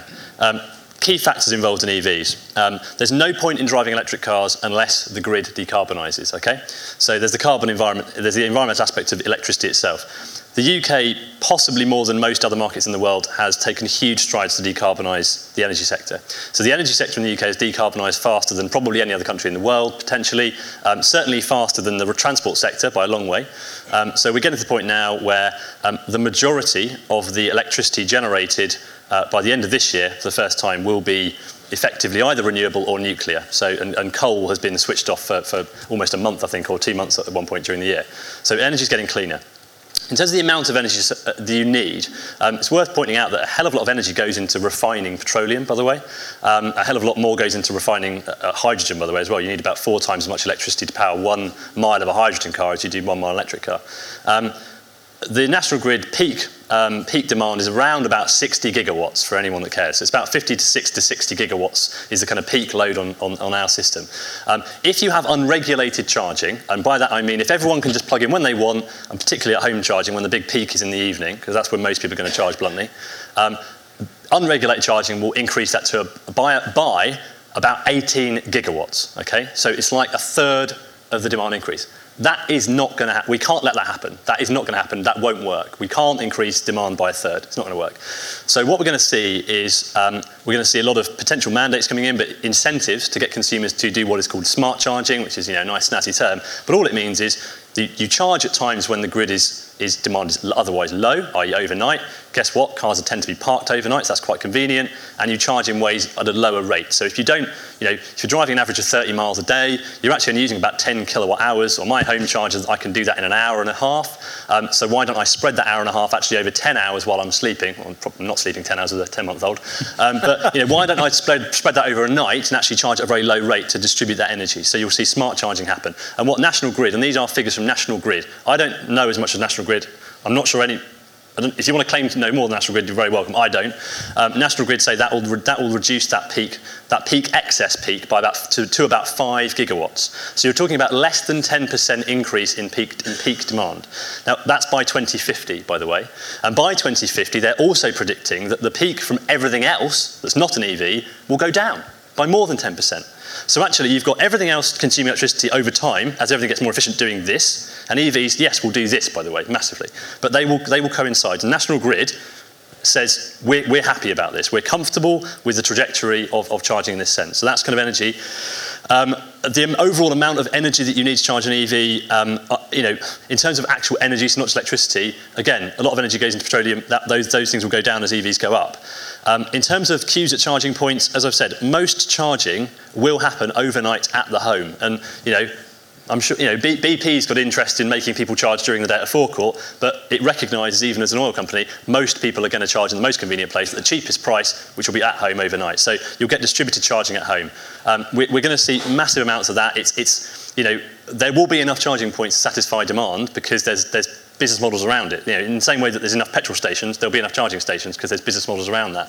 Um, what else? Um, in terms of the uh, environmental cost of batteries, yes, there are legitimate questions about how batteries are made today. Yes, there are legitimate questions about supply chains. Um, some of the uh, contents of EV batteries are made in conditions that are not acceptable today, and those should be called out for, for what they are. Um, uh, the refinement process around petroleum isn't um, you know, hugely environmentally, uh, uh, you know, drilling oil out the ground isn't hugely environmentally um, positive either, but, you know, it happens. Uh, there are environmental and ethical issues around it which need to be addressed. The good news is that some of the, if you like, dicier materials in batteries, so cobalt, for those of you that have sort of researched this, um, is decreasing. So the amount of cobalt in an EV battery is not only decreasing, um, a lot of engineers think they might even be able to engineer it out eventually. I'm not saying that may, may, happen, it's certainly decreasing in content. So that means you're putting pressure on those supply chains to actually clean up because the demand won't be there for their product. Um, Wiring for the charging points, interoperability, yes. Um, charging points are inherently universal. They have to be by law. We, we are a regulated industry. Um, if we don't lay down infrastructure that is universal, we get fined by government. So the if you buy an EV today, you'll be able to charge you know, on the public charging network without worrying, well, will they have the right connector and will it fit my car and all that. It's, it's, it's mandated by law. So I'm trying to, I think that's probably covered as much as I can. Brilliant. Yeah,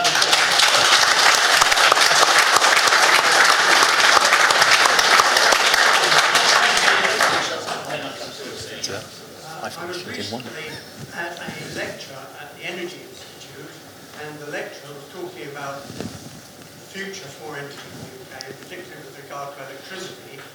The uh, generation, of course, a lot of wind generation and some solar, and the major problem nationally is having enough battery storage yep. for that, and looking at storage farms and so on. But one of the points made was that there will be a massive capacity of batteries in cars, and that the proposition is there, and apparently there are moves for this to happen, that cars will be able to charge at a cheap rate overnight, but in fact feed it back into the grid at peak times. Has the panel got anything to say about that? Well, it's yes, yes, but I think I should let other people speak. well, it, five minutes. It is a thing that that we've heard a bit, a good deal about quite often. There are serious studies underway. Nissan do it, don't they? Yeah. And, and ben, you must know this. Yes. So um, yes, you're absolutely right, sir. So that's definitely something that's being looked at, and in fact, there's some quite interesting real-world things that happen. So, for example, after Fukushima, there were a lot of Nissan Leafs in that area that were actually used as mobile mobile energy storage for people in that area. So they didn't have access to electricity at home. Was that, that was a nuclear disaster. That's right. Yeah, in um, in Japan. And so after that, there were huge areas where there, were, where there wasn't much power, and actually they were able to use electric vehicles to get power to where, where people actually needed it. On a slightly less dramatic, but probably cl- slightly closer to home example, um, I was involved in a project which was up on the Isle of Harris, um, where we put in some electric vehicles there. And the idea there was that up on the Isle of Harris, there's a huge wind farm, absolutely enormous but the problem is that the interconnect to the mainland, to the mainland actually isn't big enough to take the amount of power that that um, wind farm can take. So instead of trying to upgrade that, they put in a fleet of electric cars for local people to use as car sharing schemes. Wow. And so they were able to use a lot of the power that was, that was being generated. It was also able to reduce the cost for local people to get around, because as you can imagine, there might be some very wealthy people on the Isle of Harris. There are also some people there who are perhaps not quite so well off. So it gave them access to a new modern form of transport, as well as trying to help this, uh, the energy ecosystem. So exactly as Tom said, actually electric vehicles are a big part of the solution to our future energy needs. They're actually not really part of the. Part and, of the and at times a local solution if necessary. Mm. I know I said I wasn't going to speak, but just very quickly. So, one of the big reasons why we've seen renewable energy take off so so quickly uh, globally, not just in the UK, um, and, and I think I'm going to get this wrong. Offshore wind is now the cheapest form of electricity generation to deploy anywhere. So in terms of what you get, in terms of the actual price of the energy that you spit out of it, it's the cheapest form of electricity generation to deploy, and it's the first form of energy, I think I'm right in saying, that's actually being deployed without subsidy. So it can go down without government subsidy, for example. And one of the things that's driven that is the cost of batteries. And I know it sounds weird, but one of the things, as, as the gentleman here has rightly pointed out, is that a, an issue with renewables is that renewable energy is often generating power when it's not needed. So to make it economically viable, you have to store it. And battery storage has been expensive. So when I started in this game, um, a kilowatt, a one kilo, get this wrong. A kilowatt hour, um, bat- one kilowatt hour of a battery um, cost about thousand dollars. It was thousand dollars per kilowatt hour. Does that sound about right? I think it's so. about right. I, yeah, so we're talking nine, ten years ago. Today, one kilowatt hour battery storage, generally speaking, on the open market, is just over hundred dollars. So the price has come down by ninety percent. So actually, or to ten percent, I should say. So um, eh, the cheapness of batteries, if you like, energy, for- mass energy storage, not talking about cars here, just massive energy storage solutions, you know, shipping container size stuff, has made renewables economically viable. So actually, the sort of power station of the future won't necessarily be generating anything on site. It might be a battery in a big old you know, industrial site that's just storing the stuff, and, and the generation is miles away. Mm. Okay, I want to get through as many questions as possible. I know I've got another couple of gentlemen in the middle here, yes. So I've been an I-Pace owner for seven months. Um, the biggest challenge I find is not the range. Once you get to 200 miles plus, it's fine. The biggest challenge is the speed of charging. And what I want to be able to do is pull into a BP service station, charge up in 10 minutes, and get 200 miles. That means I need a 500 kilowatt charger. Can you talk about? Uh, there are 500 kilowatt chargers being developed. Can you talk about when they'll be available? One, and secondly, what, will- when will the cars be available that can tank a 500 kilowatt charger? And can I convert my I-Pace, which as you know is 100 kilowatt, to 500 kilowatt? Because Jaguar can't tell me. Uh, so, so, so I- That's like one for you. Yeah, I, I, can, I can. I think when the chargers will be available, we'll we'll have to answer with BP. But on, on the car, no, you can't convert it. it. It is engineered to what it is today, and it will be future cars that are willing to accept those very high rates of charge. One of the things that's sort of counterintuitive is that the future cars are going to have to be designed around their speed of charging rather than their power delivery. Sort of amounts to the same thing. How fast you put electricity in or how fast you take it out. You've got to have the cooling systems, the the size of copper, ultimately taking the currents all sized to that, and it tends to get. It will have to be in the future sized around the charging, which is a tougher thing to do than actually drive the car. But right now, your I-Pace is what it is. There won't be an upgrade. That's that's a future Just, car. just talking fast charging very quickly. Um, what's the, what's the, people talk about damage to, to batteries. You know, trickle charge doesn't do any harm. Give it a big boot and it does. What, what, what should an owner do? I think that that's absolutely right. We alluded to it uh, a bit earlier. Is is that the cars will last longer if charged more slowly, um, and the way most current cars are is they'll s- allow a certain number of very fast charges, and then they'll start to say to advise you, do you really want to I do see. that? So so, Right.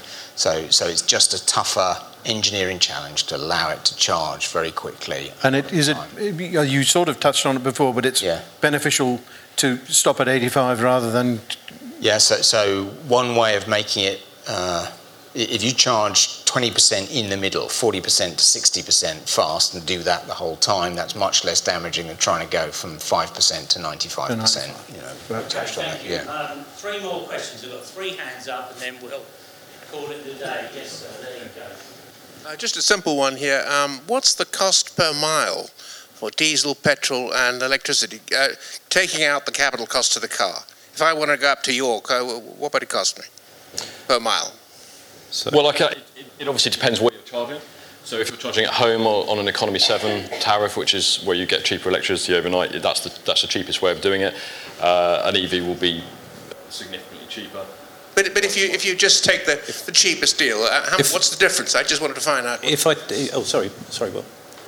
Uh, no, I think one might sort of. Uh, yeah. Uh, so we, the, the cars we test um, at Millbrook, we do our own real range tests, and you're looking at something as little as 4p a mile, something like that. Obviously, if you're charging at a, a, motorway service station or an electricity point, you're charged a much higher rate per kilowatt hour, so that's going to increase it. So it really depends where you're charging up. Either and, way. And what's the it, petrol? What's the diesel cost? It depends on the diesel. Obviously, you, you, you've got 70 mile per gallon diesel cars right down to sort of 35 mpg diesel cars. It really does depend. It's dramatically cheaper um, if you charge at home for an EV per mile than either petrol or diesel. Uh, thank you. It's been a really interesting uh, evening. I've learned an awful lot tonight.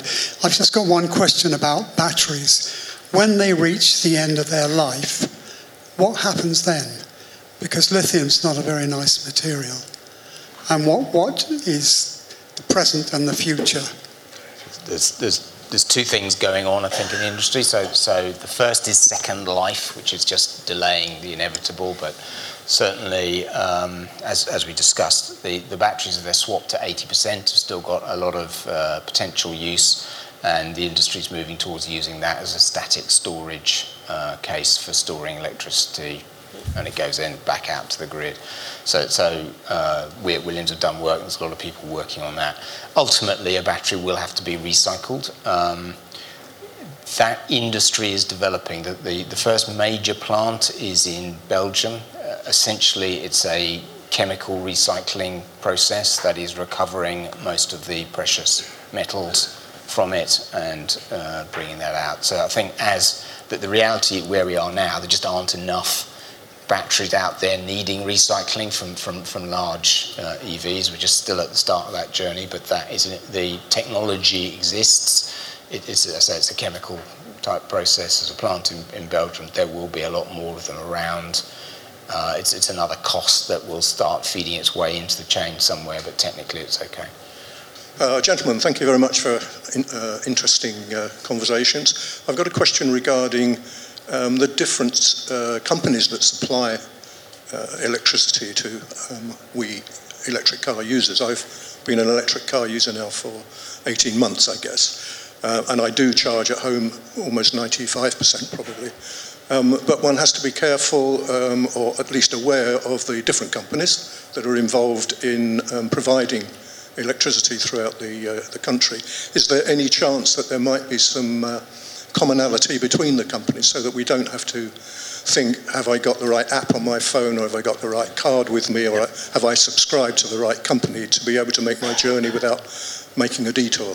Tom, you're good at this one. Yeah, so um, very simply, I mean, the, the, kind of charging that you're going to need. So when you talk about needing to charge your car, it's very unlikely that you're going to need, you're going to head to a slow charging point. If you really need to charge, you're going to need a rapid charger. Um, all uh, new rapid chargers that we deploy, new ultra fast chargers as well, have um, contactless bank card payments, so tap and pay bank card payment. The government's basically said it's going to mandate that from spring next year. We're doing it early, and we're also going to retrofit all of our old uh, our old rapid chargers well. We're going to retrofit those. So um, that's where the standard will go. It will go if, you, if you've got sort of a, that fast charger that you kind of happen upon on a long journey, uh, it should have contactless payment. You know, within say 12 months. Uh, the, the, the, operators that don't offer you that in 12 months are probably going to, you know, I think consumers are going to vote with their feet. Um, but that's going to be the sort of standard that you have. So that will be the kind of baseline. And if you want to have some kind of membership above that, that's fine. But the kind of baseline ad hoc access should be contactless bank card. On a safety aspect, it's noticeable how quiet uh, EVs are. And in an age when you get people walking along the pavement looking at their iPhone with headphones on and then step out into the road and they don't even, you know, don't even hear ordinary petrol and diesel cars coming, is that problem not going to get worse with, with quiet electric cars? I know I've heard it said, well, yeah, they still make wheel noise and tyre noise, but is that really an adequate safety precaution to prevent those sort of accidents? And the other quick question is in the light of the news on Brexit today, is this whole area of EV technology something that the country could really become the leader on? Who wants to answer the AVAS point? I can do the noise if you want. Yeah, yeah I can do. So, noise, for, yeah. so, in terms of the pedestrian noise, I think that one of the points you raised there is a very, very salient one.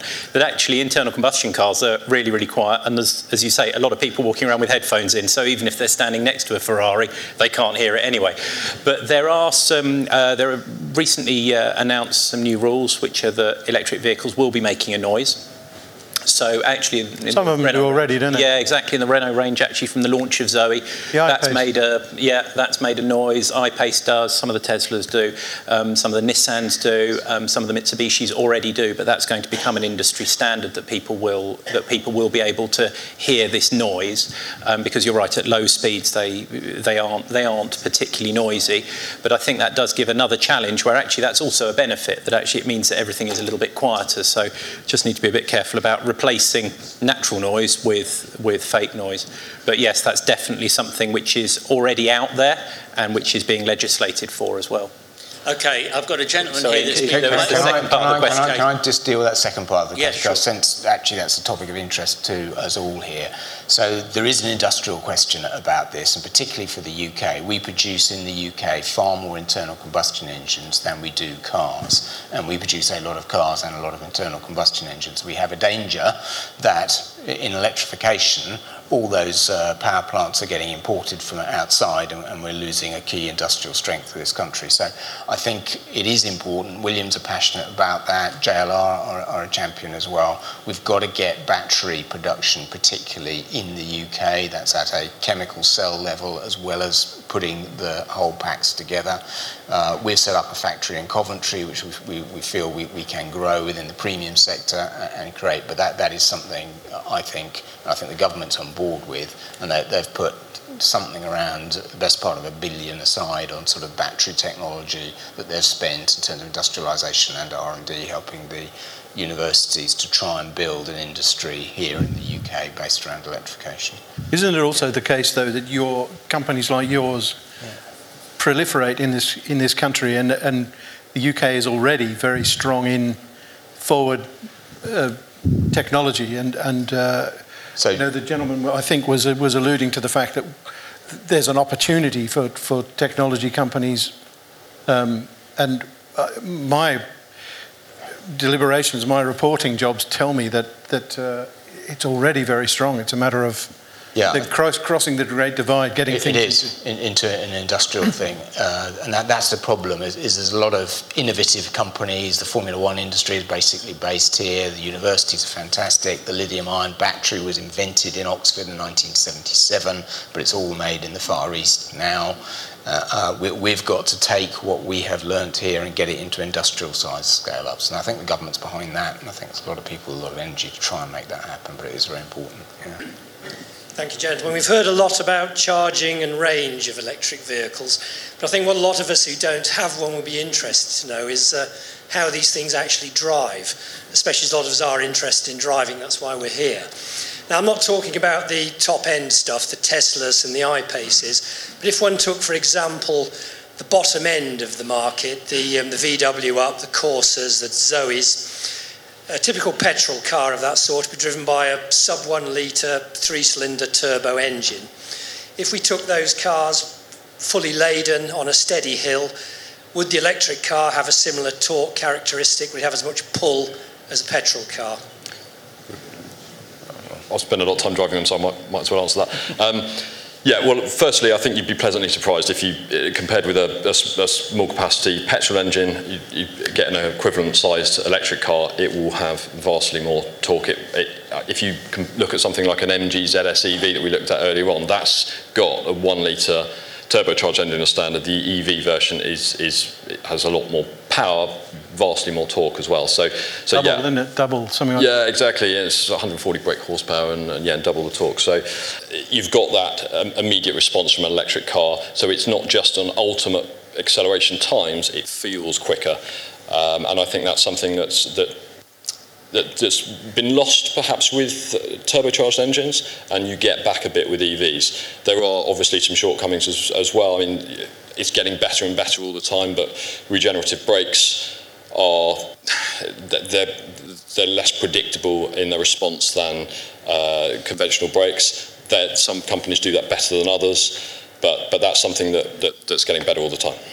The thing you um, you can also that, that is, is also really noticeable is the refinement low speed and the and the precision. The departure from rest in an electric car is so predictable, so you get exactly what you ask for, and you suddenly realize when you've been driving EVs for a while that you've been depending all these years on an engine to breathe in a column of gas, which suddenly seems like a, a really silly idea. I think that a, a, an EV delivers what you ask for, no more, no less. Can I bring it to a close, ladies and gentlemen? Thank these uh, gentlemen here this evening.